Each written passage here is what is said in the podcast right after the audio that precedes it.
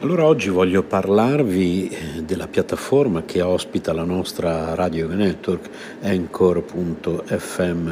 Creare un podcast non è mai stato così semplice, è l'unica app che ti consente di registrare podcast di alta qualità e distribuirli ovunque, compresi Google Podcast ed Apple Podcast, tutto da un'unica piattaforma. Non servono attrezzature costose o esperienza nel fare podcast ed è gratuito al 100%. Allora, registri audio in alta qualità sia con il microfono interno del tuo dispositivo o collegando il microfono esterno che preferisci.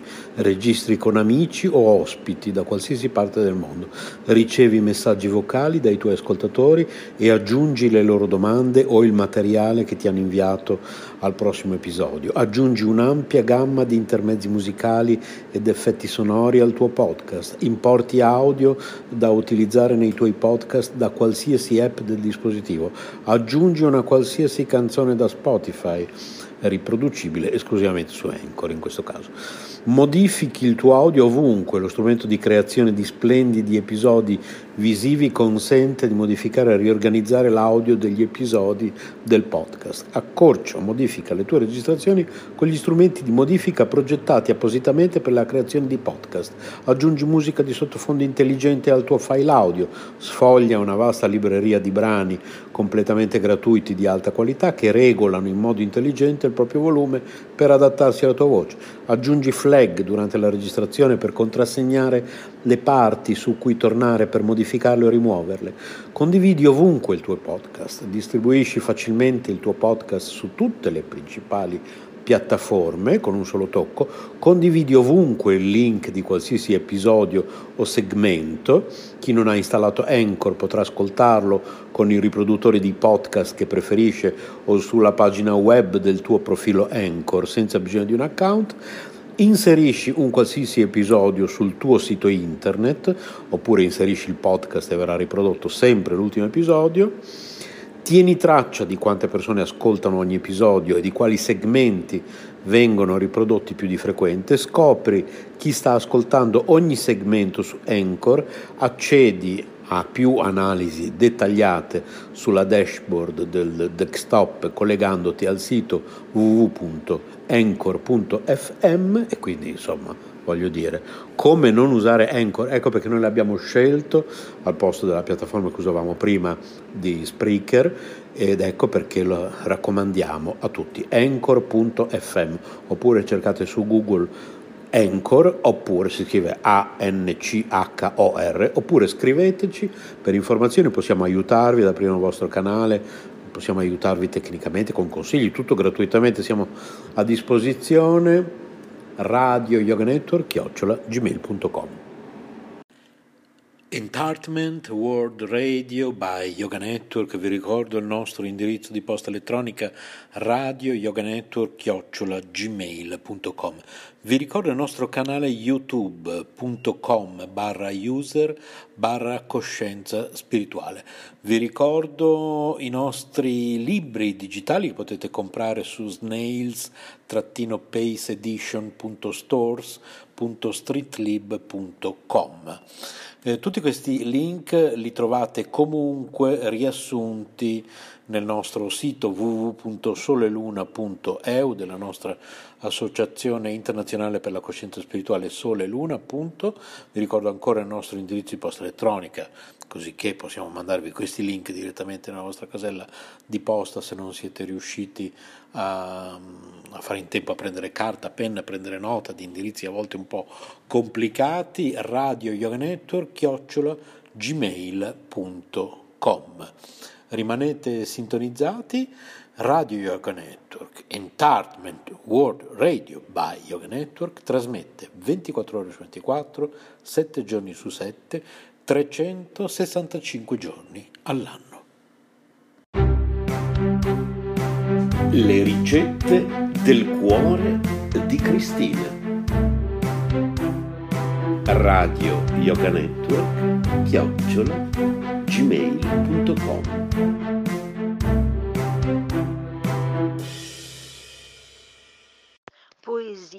dalle, dalle ricette del cuore di Cristina. Aiuto, voglio scendere. L'amicizia vera è rara e preziosa come una stella alpina. A volte irraggiungibile è. A volte improvvisamente ti appare dietro l'angolo. Quel fiore tanto raro appare sulla strada all'improvviso. È nato quasi per caso, dal seme che il vento ha portato da chissà dove. Il passo è frettoloso, incauto. Calpesti quei petali, sciupi quel fiore, distruggi invece di preservare. Alle ortiche getti ciò di cui tu coscienza non hai. Appena un istante dopo rimpiangi quel gesto, sorridi mestamente, Tornare indietro non puoi, andare avanti non vuoi. La mano tesa da te viene ignorata. Con passo veloce ti avvii verso chi ipocrit- ipocritamente ti sorride. È, me- è molto più facile convivere anziché vivere. Muore così il giorno, come dentro di te muore la speranza di poter essere domani o un altro giorno migliore. Il vuoto dietro di te lasci. Nessuno si ricorderà del tuo sorriso, di un gesto generoso, di un, parti- di un particolare originale che fanno di ognuno di noi persone speciali. Chi, chi, ti ha conosciuto subito ti ha rinnegato, come si fa con un amico che ti ha tradito. Su un foglio bianco scrivi lettere nere che diventano parole, che cambiano colore. Scorrendo le vedi farsi di fuoco, tumultuose, rotolano e passando strascichi con... non hanno chi comunica con te non può vedere le tue vere intenzioni e tu subdolamente continui i tuoi intrighi, insisti nel tuo stupido gioco. Qualcuno cade nella rete e la preda intrappolata sta. Hai abboccato alla sua esca, vorresti fuggire, ma la lenza impetuosamente tira. Sei stato ammaliato, sei stato ingannato. Quel mondo che i tuoi occhi hanno visto non esiste e tra le alghe affondi. Quante domande, quante risposte. La lingua favella ed io non capisco. La nebbia, come corte fuligginosa, ricopre il tuo schermo luminoso e come la mia mente è ottenebrata. Le tue informazioni sono, serma- sono schermate, seguono il flusso della CPU, dei tuoi transistor, dei tuoi piccoli caratteri che rendono l'esistenza tua anonima, frastagliata e nebulosa. Fangosi e scivolosi scorrono in mondi paralleli i tuoi pensieri. Ci sono volute ore di duro lavoro per rendere quel globo rarefatto, piccolo e quasi piatto bruciano le ferite, ma a sapore di sale e procura maggior dolore la consapevolezza di sapere che qualcuno vandalicamente ha distrutto ciò che l'uomo non saprà mai più ricostruire. Si sciolgono i ghiacciai, bruciano le foreste, gli alberi non ombreggiano più i viali, il clima d'estate si fa torrido, l'aria forma una coltre che frena i respiri, i sospiri, le piogge diventano acide, alluvioni e inondazioni più non sono frenate dalle radici di tronchi che di secolare hanno l'età e che per saggezza il diritto avrebbero al rispetto di chi, al loro cospetto, la statura di un nano ha. Invece il braccio dell'uomo, violento, è stato. Con frenesia ha costruito torri, ha edificato complessi residenziali che come formicai brulicano All'intorno di un acre odore provo sentore. Nella catastrofe moltitudini di esseri non vengono risparmiati e vengono inghiottiti da lingue di fuoco che voluttuosamente li avvinghiano. Le ferite sul corpo sono dolorose, ma si possono curare. Le malattie dell'anima e della mente ti portano alla pazzia e nessuno potrà farti credere reale ciò che, ciò che tu credi verità ed invece è fantasia, è immaginazione, quella mente che senza ideali è e dai quali anela senza saperlo. Qualcuno scrive le sue emozioni su un foglio enorme, bianco. Io ti rispondo cercando di confortarti se sei triste, partecipando alla tua allegria se sei felice. Non scorrono più in fila i giorni, non mi paiono più tutti uguali. La monotonia ha avuto un guizzo, un brivido, un imprevisto, una sorpresa, un frizzo. Limpido immagino il tuo sguardo, ti comunico emozioni che non trovano parole per essere espresse perché nascono dal cuore. Mi accorgo di due esseri che comunicando dissimili tra loro non sono. Parlo ed esprimo ciò che veramente penso. Parli ed esprimi ciò che veramente pensi.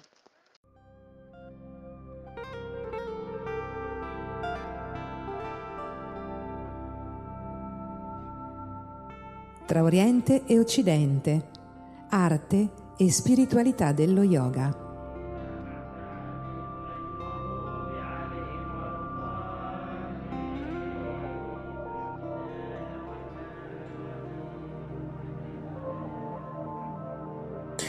Cosa succede nel momento magico in cui un attore teatrale dà vita a un personaggio e cerca di coinvolgere il pubblico, di trascinarlo con sé entro un'altra dimensione coscienziale?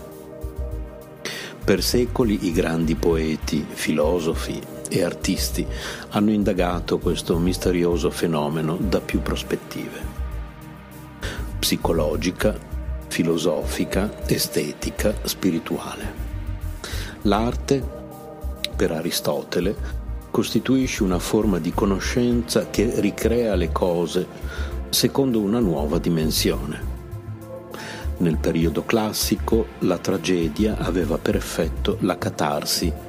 L'azione tragica proponeva una vicenda verosimile a una condizione del vivere comune.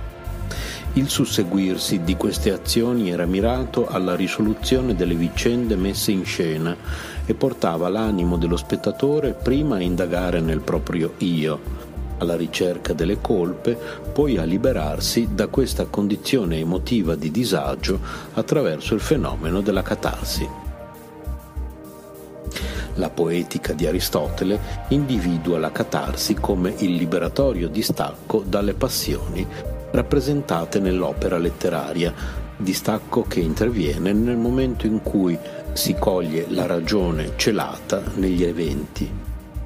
La tragedia, rappresentando, imitando fatti gravi, luttuosi, suscita forti emozioni, ma alla fine libera dal tormento, purificando il simile col simile. Ora tratteremo della tragedia, ricavando dalle promesse precedenti la definizione della sua sostanza. Tragedia dunque è mimesi di un'azione seria e compiuta in se stessa, con una certa estensione, in un linguaggio abbellito di varie specie di abbellimenti, ma ciascuno a suo luogo nelle parti diverse, in forma drammatica e non narrativa, la quale, mediante una serie di casi che suscitano pietà e terrore, ha per effetto di sollevare e purificare l'animo da siffatte passioni. Aristotele. La catarsi trova, nella trattazione di Aristotele, una forma di applicazione generale tra le regole della sua estetica, intesa come formulazione del pensiero filosofico applicato alla realtà, poiché definisce scopo ed effetti dell'arte. Platone utilizza questo termine per indicare la liberazione dal corpo per opera della morte, vista come ritorno dell'anima alla perfezione dopo la costrizione limitante vissuta nella materia. Ma in senso più ampio, Platone intende per catarsi un processo conoscitivo attraverso il quale ci si libererebbe dalle impurità per tornare a uno stato di purezza originaria. Breuer e Freud, negli studi sull'isteria, riprendono il significato aristotelico. Avevano introdotto il termine abreazione come processo terapeutico in cui si realizza una purificazione, una scarica emotiva degli effetti patogeni. La cura consentirebbe al soggetto di rievocare perfino di rivivere gli eventi traumatici ai quali sono legati questi affetti e di abreagirli per lo psicanalista Franco Fornari, Freud si rese conto che ciò che agiva terapeuticamente nel metodo catartico non era semplicemente la possibilità di rappresentare il fatto penoso obliato attraverso il ricordo, bensì il rivivere il ricordo nell'ambito di una relazione di transfert che in quanto comporta affetti, implica una mescolanza di energia e di significazione. Il transfer contiene la situazione teatrica, nel senso che l'affetto per una persona trasforma la persona in qualcosa che sta al posto di un personaggio. Franco Fornari, nuova proposta per la psicoanalisi dell'arte, Il saggiatore Milano 1979. Nel 1921 Sandor Ferenczi, un allievo di Freud, indica nella tecnica attiva un intervento dinamico nel quale al paziente vengono assegnati ruoli e compiti, anticipando la tecnica psicodrammatica. Jacob Moreno affidò la funzione di abreazione alla drammatizzazione introducendo l'idea che la catarsi avviene nell'attore che è impegnato nella rievocazione, oltre che nello spettatore, recitando situazioni passate, presenti o future immaginarie della propria vita, i conflitti e le pulsioni possono essere esperiti in maniera intensa ed affettivamente coinvolgente. Più recentemente, all'interno di Paradigma delle arti terapie, la prospettiva della drammaterapia o teatroterapia propone una concezione della catarsi che integra ed estende tali riflessioni. Ritornando alla radice teatrale, il drammaterapeuta vede la catarsi come un processo attivo di transfer e trasformazione degli affetti. Attraverso la rappresentazione artistica lo spettatore può comprendere, attenuandone l'effetto emotivo immediato, gli aspetti profondi della sua realtà psicologica ed esistenziale. Contemplare dall'alto, vedere da una certa distanza o da un altro punto di vista le passioni che ci trascinano può contribuire alla comprensione del loro significato. Nella comprensione di Robert Landy, la catarsi nella drammaterapia non è necessariamente uno sfogo di forti sentimenti, spesso è l'abilità di riconoscere le contraddizioni, di vedere come aspetti conflittuali della vita psichica, del pensiero, del linguaggio o del sentimento possano esistere simultaneamente. La catarsi allora può essere vista come il riconoscimento di un conflitto che genera tensione e disagio. Assumere una posizione dalla quale poter modulare la propria esperienza spostandosi sui gradi del vissuto emozionale vuole dire porsi a una giusta distanza da un contenuto emotivo. Possiamo intendere il distanziamento come un'interazione o un processo intrapsichico caratterizzato da un certo grado di partecipazione e di distanza. Landy Robert, Drammaterapia, Concetti, teoria e pratica, Eur, Roma, 1999. Landy fa coincidere il concetto di distanza estetica con quello di catarsi, intesa come conquista di equilibrio tra emozione e consapevolezza, tra coinvolgimento e distacco. A una distanza estetica la persona può esperire l'ansia senza esserne sommersa, può sentire intelligentemente e capire con sentimento, elaborando la tensione attraverso un nuovo livello di comprensione. In questa prospettiva la catarsi è il raggiungimento di una posizione di distacco da cui si può arrivare a cogliere la natura profonda della realtà impermanente, interrelata, in cui bene e male, sofferenza e felicità possono convivere. L'elaborazione del concetto di catarsi che ci ha lasciato nei primi decenni del secolo scorso Lev Vygotsky offre degli spunti interessanti proprio a partire dall'esperienza estetica. Lo psicologo russo insorge contro chi vorrebbe vedere nell'arte solamente una funzione conoscitiva, gnoseologica, e anche contro chi riconduce l'arte al sentimentale nella sua visione edonistica, l'arte come piacere.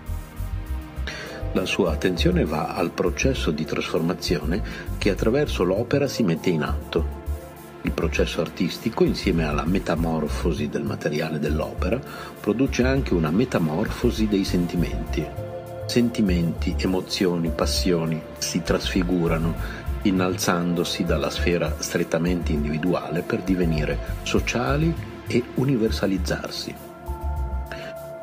Così il senso e la funzione di una poesia sulla tristezza non stanno affatto nel trasmettere a noi la tristezza dell'autore, nel contagiarci con essa, bensì nel trasformare questa tristezza in modo che agli uomini si riveli qualcosa di nuovo, in una più alta verità di vita. Vygotsky Psicologia dell'arte, Editori Riuniti, Roma 1976. Per Vygotsky il processo della catarsi si esprime attraverso il contrasto di sentimenti, dove il contenuto affettivo di un'opera si sviluppa in due direzioni contrarie ma convergenti verso un unico punto finale nel quale si determina una trasfigurazione del sentimento, una sua chiarificazione e illuminazione. La tragedia ci dispone a tendere verso l'infinito, a proiettare il nostro sentire oltre i limiti dell'io, delle emozioni personali, mettendoci a contatto con il tremendo e il sublime. È questa la posizione di Dixon 1925 che denuncia il rischio del dramma moderno di perdere questa funzione epifanica, riducendo quei motivi universali a questioni sociali e psicologiche. Mentre il personaggio tragico, adempiendo alla funzione della tragedia, contribuiva al progresso etico, riaffermando il legame religioso, religare dell'uomo con il suo destino metapsicologico, la catarsis diventava un forte segno di rigenerazione spirituale. In questo ultimo caso potremmo parlare di livelli crescenti di libertà nell'accezione kantiana. La libertà è per Kant un principio che è capace di determinare l'idea del soprasensibile in noi. L'ammirazione di bellezza e il sentimento religioso hanno molto in comune nell'essere entrambi la porta per l'esperienza del sublime, estrema condizione di libertà, sganciata da ogni esperienza sensibile ed emotiva. Il sublime è infatti per Kant ciò che anche solo a poterlo pensare attesta una facoltà dell'animo che supera ogni misura dei sensi. Angela Ales Bello, partendo dalle pagine del convivio di Platone, esplora il tema dell'amore tracciato da Edith Stein rintracciando diversi livelli del sentire, partendo da quello psicofisico detto sensoriale, in cui assumono rilievo le sensazioni di attrazione e repulsione, fino a un livello che l'autrice chiama religioso sapienziale, frutto di un cammino conoscitivo e spirituale, di una iniziazione o pedagogia sapienziale, un processo educativo che ha bisogno di un maestro, conoscitore della verità, il quale conduce verso il bene e verso la bellezza assoluta. La filosofa e antropologa Suzanne Langer ha descritto il processo psichico simile alla nozione di catarsi che si esprime nella esperienza estetica e in performance rituale. In particolare descrive le emozioni suscitate nei diversi contesti, ponendo accento sul significato, sulla trasformazione, sulla distanza estetica, sulla libertà, Nell'esperienza estetica il materiale fornito dai sensi viene, secondo la Langer, trasformato. L'emozione estetica scaturisce dal superamento di barriere costituite da pensiero coatto e dall'ottenere di penetrare in certe realtà che sono letteralmente ineffabili, ma il contenuto emotivo dell'opera può essere qualcosa di molto più profondo di ogni esperienza intellettuale. Le realtà ultime stesse, i fatti centrali della nostra breve, senziente esistenza. Il piacere estetico allora è affine, benché non identico, alla soddisfazione di scoprire la verità. Quindi scoprire la verità artistica non ha a che fare con i significati razionali, ma con la trasformazione che l'opera, nei suoi modi propri, induce. La ricerca dell'esperienza di verità è stata per tutta la vita l'obiettivo del fondatore del conosciuto metodo teatrale, lo scienziato dell'arte dell'attore, Konstantin Stanislavski, 1863-1938. Secondo il grande regista russo, lo spettacolo ha raggiunto il suo scopo. Se lo spettatore dimentica di aver pagato il biglietto, di essere seduto in una poltrona di velluto, di aver lasciato il lavoro solo momentaneamente, di vivere a teatro il suo tempo libero. Stanislavski interpreta la versione della catarsi in un'esperienza artistica che non si colora dallo sgomento e il terrore delle tragedie antiche ma si offre come la sorpresa di osservare la realtà in uno specchio che non la deforma, ma la propone agli occhi dello spettatore che viene posto di fronte a se stesso, alla sua realtà profonda. Per raggiungere quella verità così desiderata, Constantin aveva introdotto un percorso che coinvolge il corpo, la mente e l'etica dell'attore per riattivare le forze creative, per ritrovare il tesoro nascosto e renderlo visibile, l'attore doveva raggiungere una disciplina tale da porre ordine nella sua mente. Questo significava riuscire a ricomporre i brandelli dei pensieri e delle emozioni, così da ricondurli entro contorni vivi e precisi, per costruire immagini che si collochino in uno spazio interiore ordinato la scienza psicologica dell'India classica propone metodi e terapie per ristabilire l'armonia nel complesso mente-corpo di un individuo non come fine a se stessa, ma come strumento per conseguire lo scopo ultimo dell'esistenza, la realizzazione della propria natura ontologica, dell'origine divina, senza la quale è impossibile sviluppare appieno la propria personalità e raggiungere uno stato di completa soddisfazione interiore.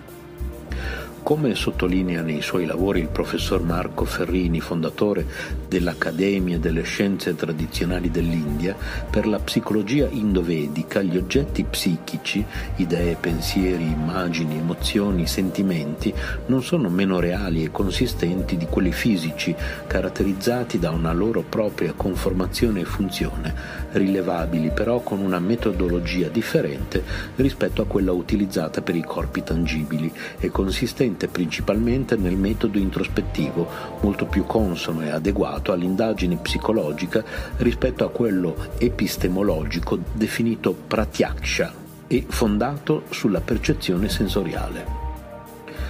Le scuole psicologiche moderne che non interpretano il processo psichico individuale in un orizzonte teorico di tipo materialistico positivistico si differenziano pur sempre dalla scienza psicologica indovedica in quanto quest'ultima riconosce l'esistenza di una realtà superiore rispetto al corpo e alla mente.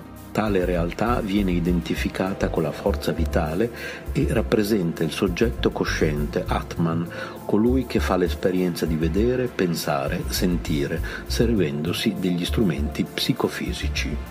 Nel Bhagavat Purana, un compendio di saggezza vedica, c'è uno shloka famoso che afferma che qualsiasi dovere espletato, qualsiasi ruolo svolto, non hanno valore se non suscitano in noi il gusto dell'amore, il gusto per la realtà, senza uno scopo chiaro, senza una conoscenza finalizzata all'evoluzione spirituale, una performance teatrale diventa un sovrapporsi di suoni, immagini, sentimenti, brandelli di sensazioni e tutto ciò turba, confonde la mente, accrescendo il disagio esistenziale. Il teatro vedico, che attinge dalle fonti di una tradizione antica di millenni, dove l'essere umano viene considerato come un'entità biopsichico-spirituale, consente un approccio terapeutico armonioso e complesso che purifica, sublima e trasmuta le energie psichiche incanalandole verso una dimensione trascendente.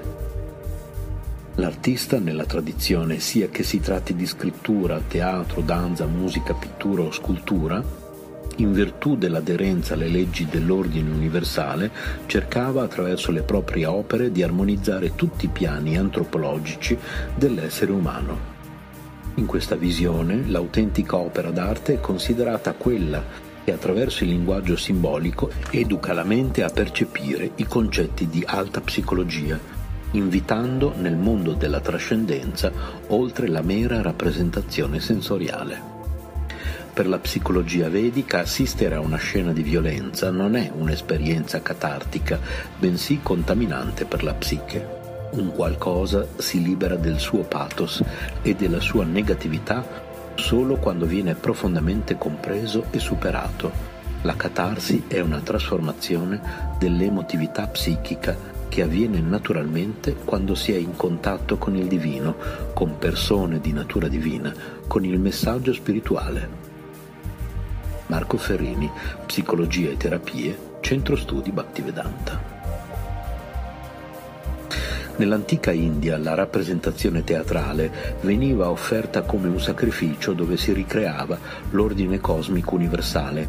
Un attore, come un sacerdote con i complessi riti di purificazione Purvaranga, apriva alla divinità e a tutti gli attori partecipanti il luogo sacro della recitazione, nel teatro indiano ogni dimensione presentata nell'opera appare racchiusa dentro un'altra superiore, livello metatemporale che rimane nella mente come traccia dove dietro le poesie di un'incomparabile fragranza estetica che dolcemente attirano nel mondo di sentimenti, pensieri, visioni e spazi metafisici si scopre la realtà spirituale. Secondo il pensiero antico indiano, sia le leggi fisiche che quelle etiche sono espressioni di un unico ordine universale di origine divina, riscontrabile non solo all'esterno ma anche nella mente e nella conoscenza individuali. Scopo della visione teatrale è quello di ricostruire l'ordine divino, Ritam, che consente l'ottenimento della liberazione attraverso il sentimento estatico. Uno dei concetti più importanti di Natya Shastra, il trattato vedico di teatro, musica e danza, è l'esperienza dei rasa. Natya è essenzialmente rasa, presentato tramite situazioni, mimesi, stati emotivi transitori. Nella visione dell'opera, rasa è un sentimento che non può essere sperimentato per via di nessun mezzo della conoscenza empirica, ma solo grazie alla sensibilità estetica. Rasa, l'oggetto estetico di natura trascendentale, rappresenta l'essenza dell'arte drammatica, la quintessenza di un'opera d'arte, che è un processo a due sensi. L'artista cerca di esprimere rasa nel suo lavoro e il rasika, o il conoscitore, colui che sperimenta, coglie questo sentimento grazie alla percezione intuitiva. Quando il rasa viene espresso nell'arte e nell'espressione estetica, il termine indica uno stato di elevata gioia o ananda, quello stato di beatitudine che può essere sperimentato solo nella nostra essenza ontologica. La gioia elevata che si vive nella contemplazione e condivisione di un'opera d'arte stimola a raggiungere uno stato yogico che permette di calmare la irrequietezza dei sensi e della mente, di liberare dai veli della dualità del mondo fenomenico e di realizzare il vero conoscitore d'esperienza, l'Atman. Abbiamo letto la catarsi nell'opera teatrale di Tania Zakharova.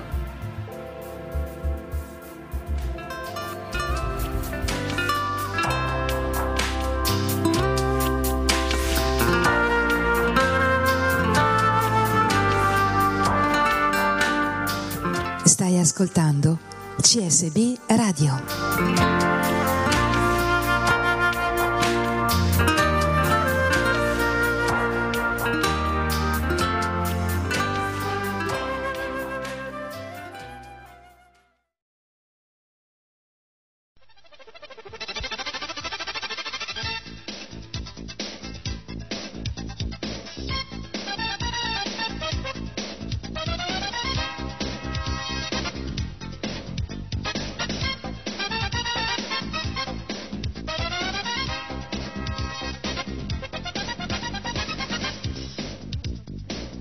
Pratico di sopravvivenza.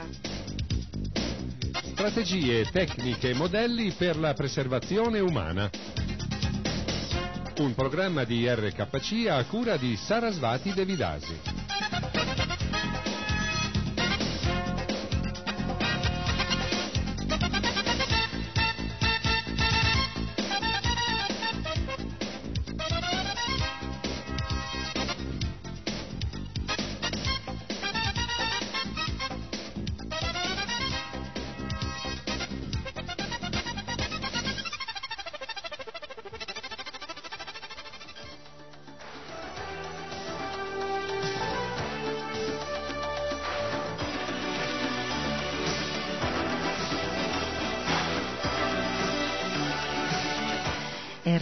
RKC Kijai.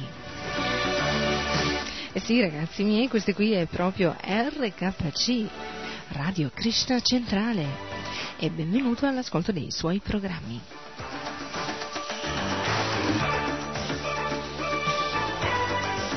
Avrete già capito dalla sigla iniziale eh, che questo è il corso pratico di sopravvivenza, condotto da me da una devota di Krishna.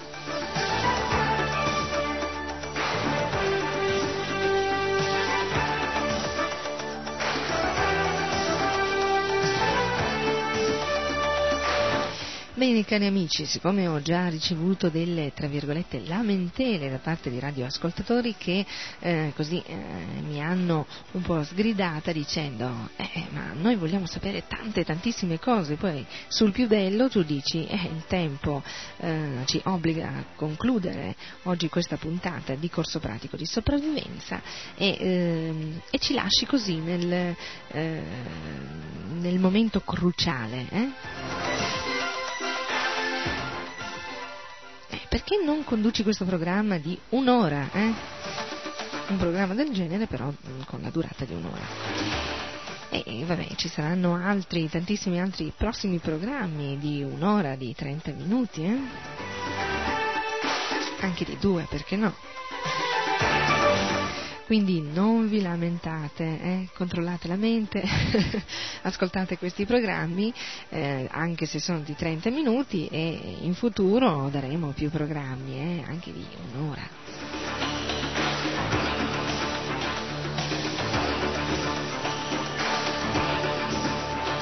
Eh, non potete sapere tutto eh, eh, in pochissimo tempo, ci vuole tempo dare tempo al tempo, eh?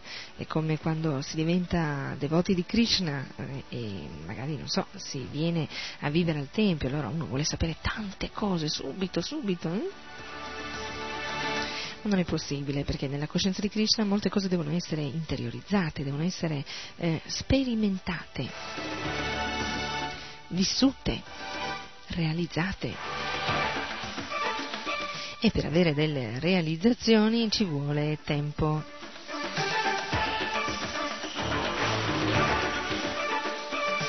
Va bene, va bene, va bene, allora iniziamo subito, entriamo nel cuore del programma. Oggi parleremo di come determinare l'ora.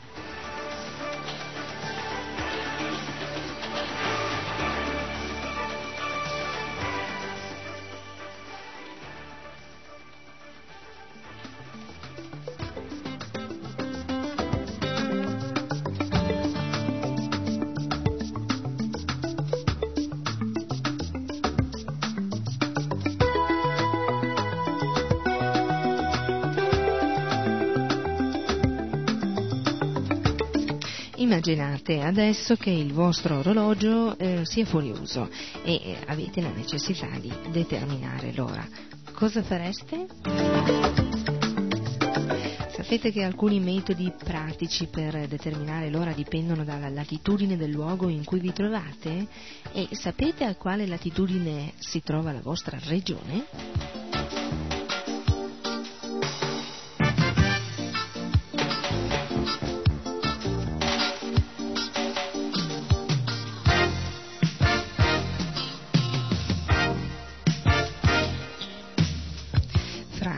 Vari metodi mm, per determinare l'ora, si può usare quello dell'ombra del bastoncino.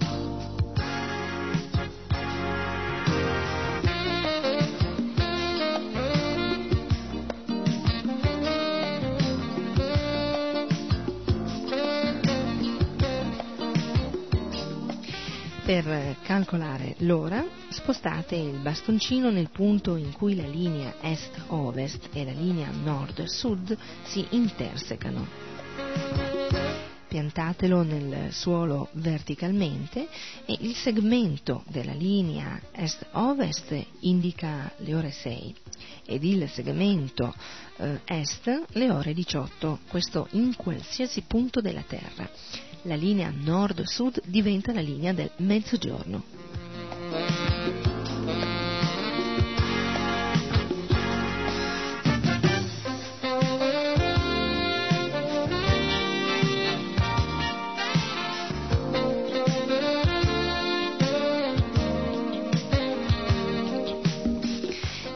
Altro metodo si usa per calcolare la eh, meridiana orizzontale.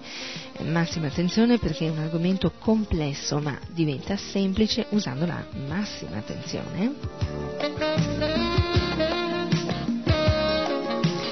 sulla direzione nord-sud tracciate su un terreno perfettamente orizzontale un cerchio mediante una corda ed un bastone.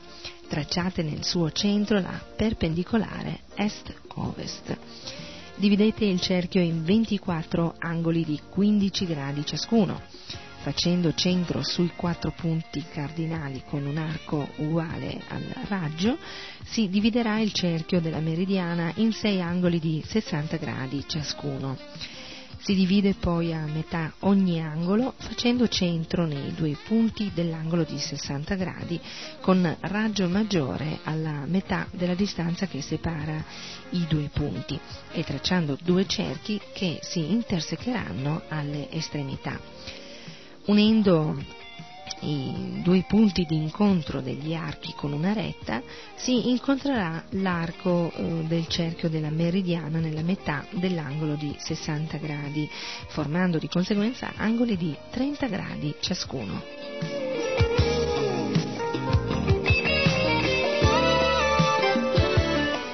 Dividendo con lo stesso metodo gli angoli di 30 gradi, si otterranno angoli di 15 gradi.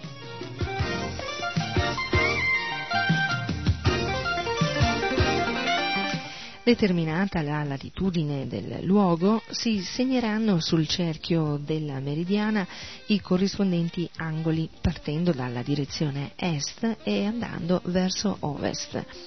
Unendo i due punti di latitudine con una parallela alla direzione est-ovest, si intersecherà la direzione nord-sud in un punto dove si pianterà un picchetto abbassando eh, sulla linea est-ovest i due punti di latitudine con due parallele alla linea nord-sud, si pianteranno altri due picchetti.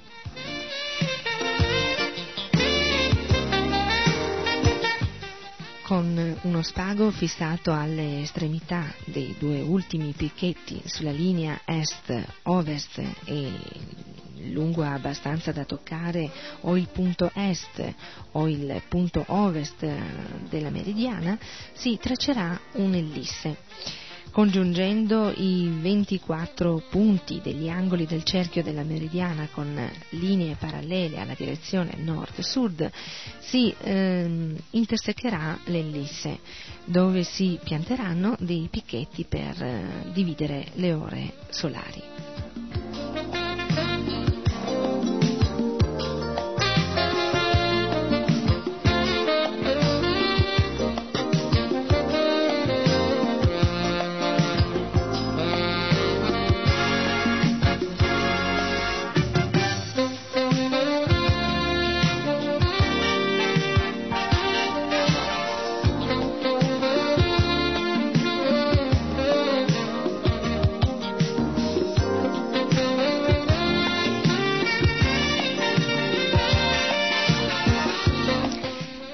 Meridiana equatoriale è costituita da un quadrante parallelo all'equatore e da un bastoncino eh, parallelo all'asse terrestre. Il quadrante formerà un angolo con il terreno che dovrà essere uguale all'angolo della latitudine del luogo. Questo angolo verrà regolato mediante il punto d'appoggio con la variazione della lunghezza posteriore del bastoncino. Il quadrante è costituito da un cerchio diviso in angoli di 15 gradi ciascuno, che rappresentano ciascuno un'ora. Si segnano solo le ore di luce eh, per l'estate dalle 4 alle 20 e per l'inverno dalle 6 alle 18 poiché nell'emisfero boreale durante l'estate l'ombra passerà sopra il quadrante e durante l'inverno passerà sotto, occorreranno due quadranti, eh? uno estivo disegnato sulla parte superiore, uno invernale disegnato sulla parte inferiore opposta. Hm? Entrambi i quadranti dovranno essere orientati verso il nord.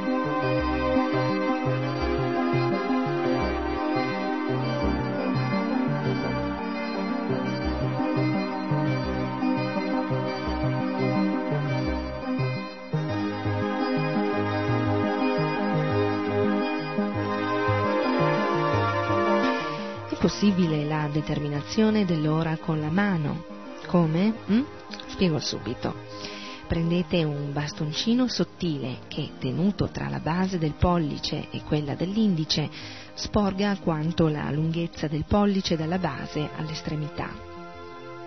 Con il pollice ben disteso lungo l'indice, stendete la mano orizzontalmente, tenendo il bastoncino verticalmente la mano dovrà poi essere distesa di fronte al sole, facendola ruotare affinché l'ombra del grande muscolo sotto il pollice proietti con il suo rigonfiamento l'ombra fino eh, sulla linea mediana del palmo della mano.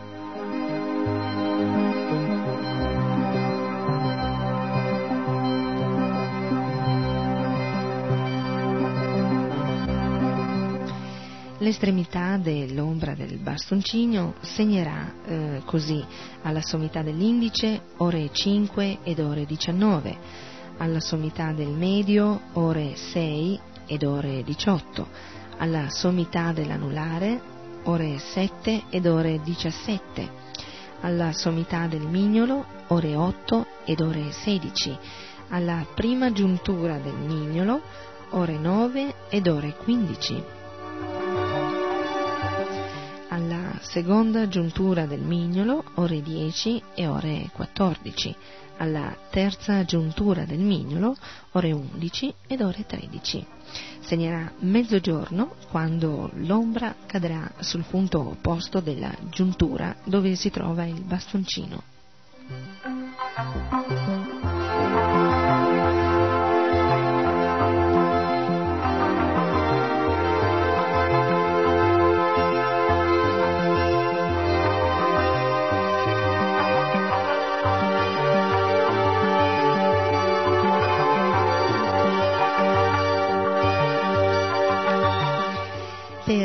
Determinare eh, la latitudine mh, hm, fissate la base di un goniometro con la base di un listello dritto e eh, fate passare un filo a piombo attraverso il foro centrale del goniometro. Sulle estremità del listello piantate due spilli che serviranno da mirino. Fate attenzione che le teste degli spilli siano perfettamente parallele alla base del goniometro. Eh, di giorno alle 12 guardate il Sole attraverso un vetro scuro, di notte guardate la stella polare affinché il filo a piombo attraversi la scala graduata del goniometro. Bloccate con una mano il filo e leggete l'angolo formato per ottenere l'altezza del Sole o della stella polare per quel luogo. Il valore trovato darà la latitudine del luogo.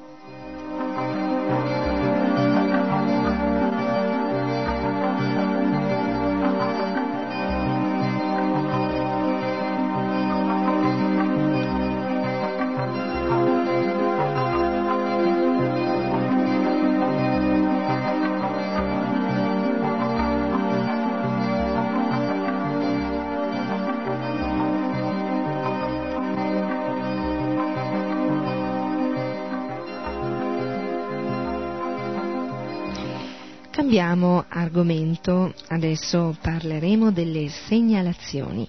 Le segnalazioni sono linguaggi interessanti e facili da apprendere, nonché ideare.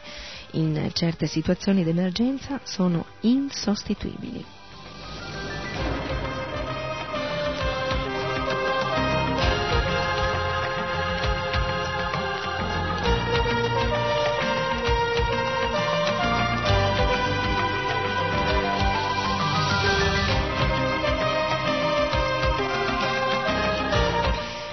Parliamo dello specchietto, eh? lo specchietto per segnalare. È veramente un oggetto, diciamo, elementare, eh? però è veramente importante in caso di eh, pericolo, di smarrimento. Lo specchietto per segnalare è costituito da due specchietti uniti insieme dalla parte argentata e con al centro una croce o un cerchietto eh, trasparente ottenuto eh, raschiando l'argentatura e la vernice protettiva.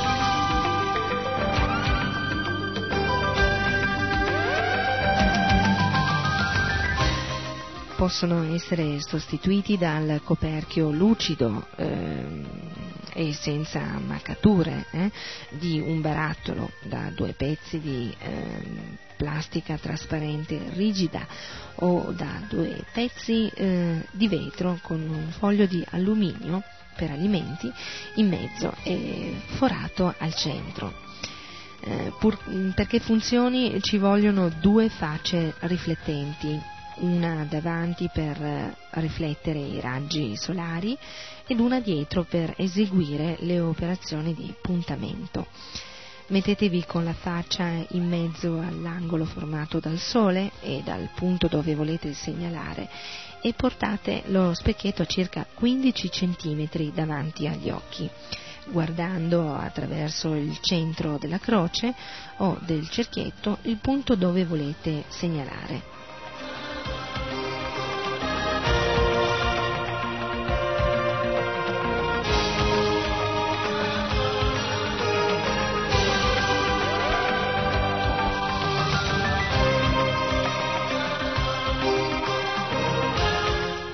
Muovendo leggermente lo specchietto, continuando però a vedere il punto dove volete segnalare, eh, dovrete cercare di vedere riflessa sullo specchietto posteriore la croce luminosa o il cerchietto che il doppio specchio lascia passare.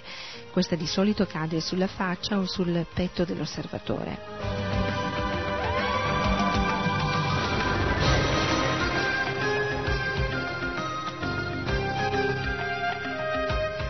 Guardando sempre il punto dove volete segnalare attraverso il centro della croce o del cerchietto, si dovrà contemporaneamente inclinare lo specchio affinché la croce che si vede riflessa sullo specchietto posteriore si sposti verso la croce trasparente fino a coincidere.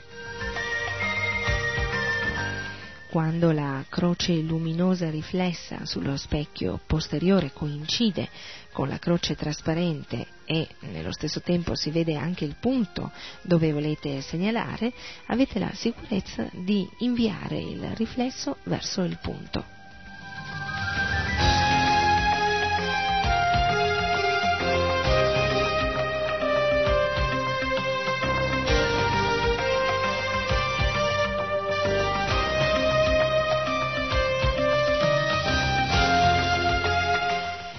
Un'altra alternativa è l'eliografo.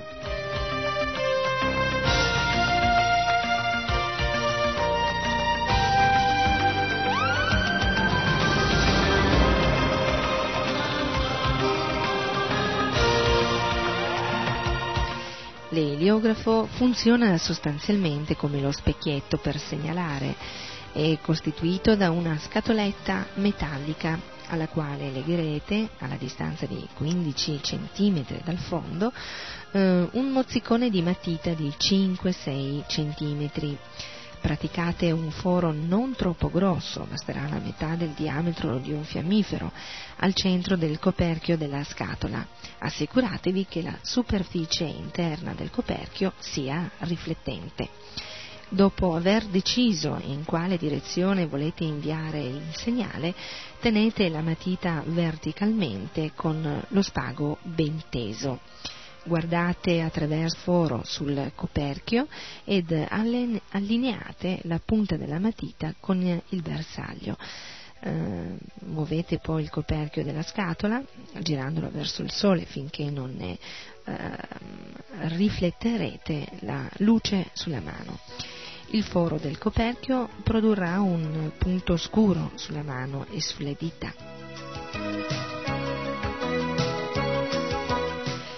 Controllate eh, l'allineamento sul bersaglio con la punta della matita poi muovete il coperchio fino a quando la luce riflessa del sole non splenda sulla punta della matita cercando di non muovere. Ehm, in questo momento un raggio di sole sarà diretto verso il, il bersaglio.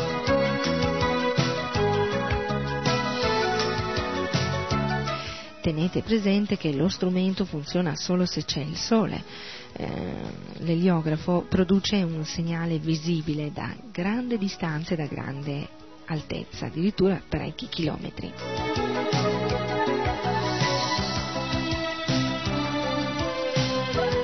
Per produrre il segnale non è indispensabile che il Sole sia esattamente davanti a voi. Voltate il coperchio fino a fargli formare un angolo che venga raggiunto dai raggi solari e inviate il segnale nella direzione desiderata.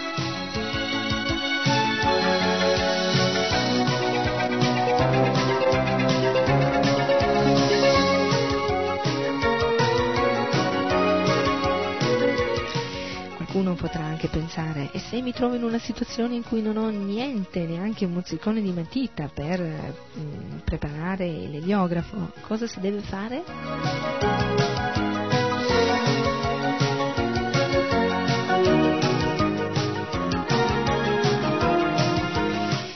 Caso dovete rivolgervi sempre al Signore Supremo, a Sri Krishna. Invocate sempre eh, il suo aiuto perché Egli sarà sempre a fianco di colui che lo invoca.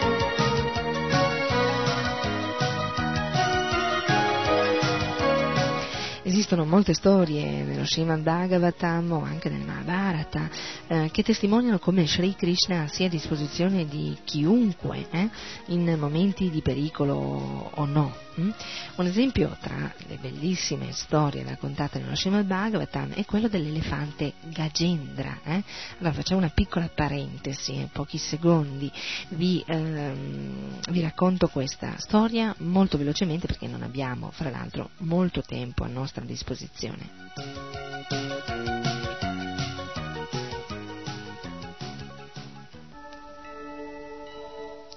Esiste una montagna chiamata Trikuta, il capo degli elefanti che viveva nella foresta del monte Trikuta.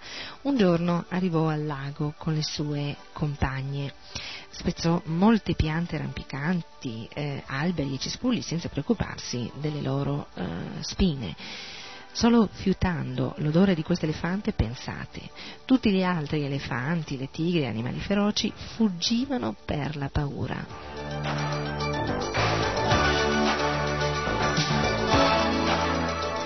Circondato dagli altri elefanti del branco, comprese le femmine, e seguito anche dai giovani, Gagepasto sulle rive di questo lago. Allora cosa successe? Che questo elefante entrò nel lago con eh, gli altri elefanti, i suoi compagni e con le elefantesse eh, e con l'aiuto della proboscide beve la fresca, chiara acqua del lago finché non fu completamente soddisfatto. Poi giocava anche con le sue compagne, le, gli spruzzava loro addosso l'acqua del, del lago quel punto un potentissimo coccodrillo si arrabbiò eh, e lo attaccò attanagliandogli la zampa mentre l'elefante si trovava nell'acqua. L'elefante era certamente molto più forte del coccodrillo e tentò con ogni mezzo di liberarsi da questo pericolo, però siccome eh, l'elefante si trovava nell'acqua e il coccodrillo era nell'acqua, cioè il suo ambiente eh, naturale, a quel punto eh, l'elefante naturalmente eh, diventò molto molto, cioè scusate, mh, mm, il coccodrillo eh, a quel punto trovandosi nel suo ambiente naturale ehm, acquistò molta potenza. Eh. Sapete che gli elefanti a terra sono molto potenti ma nell'acqua diventano ehm, più deboli e così i coccodrilli eh, nell'acqua sono fortissimi, eh, velocissimi, eh, mentre invece sulla terraferma sono molto lenti anche se pericolosi. Eh. E a quel punto, mm, così scatenandosi questa lotta che durò veramente tantissimi anni, eh, alla fine l'elefante Gaggiapati, stremato dal, dal, dolore e anche indebolito eh, dal sangue che perdeva e dal, dalla lotta eh, con questo eh, feroce coccodrillo, a quel punto eh, si ricordò di Krishna, di Dio, la persona suprema, e con un, la sua proboscite eh, eh, acciuffò un fiore di loto, lo offrì al cielo, eh, verso l'alto in onore di Shri Krishna, e cominciò a pregare Krishna, Dio, la persona suprema, chiedendogli aiuto, chiedendo eh, protezione. E a quel punto eh, Krishna cosa fece? Comparve sulle spalle di Garuda un puro devoto di Dio nella forma di eh, aquila. Eh? E a quel punto liberò Gagendra eh, tagliando la testa al, al, grosso lucertolone, al grandissimo coccodrillo e liberò anche Gagendra appunto forma di, eh, dalla forma di elefante.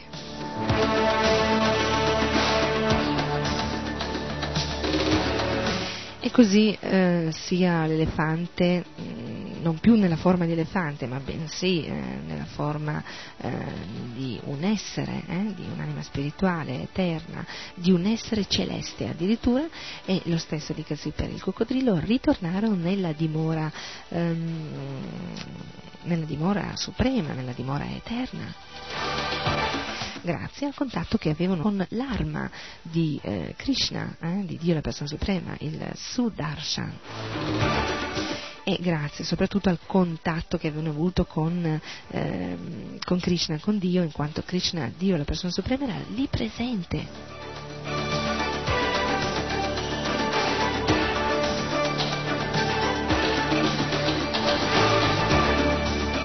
Quindi cari amici questa storia ci insegna che bisogna veramente eh, così, eh, chiedere nel momento di aiuto, eh, aiuto a chi? Alla persona più potente, a colui che può eh, veramente liberarci dalle sofferenze materiali e eh, spirituali.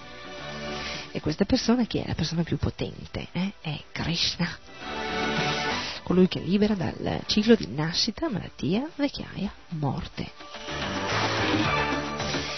E con questo eh, siamo proprio giunti al termine di quest'altra puntata di corso pratico di sopravvivenza. Sara Svati Devidasi saluta tutti voi e vi dà appuntamento alla prossima puntata. Intanto continuate con l'ascolto di RKC Radio Krishna Centrale e dei prossimi programmi.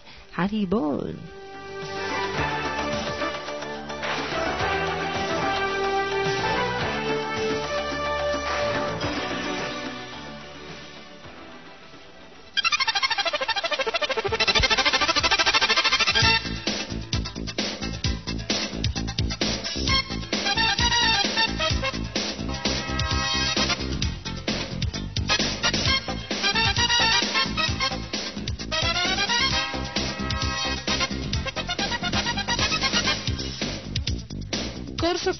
Pratico di sopravvivenza. Strategie, tecniche e modelli per la preservazione umana. Un programma di RKC a cura di Sarasvati Devidasi.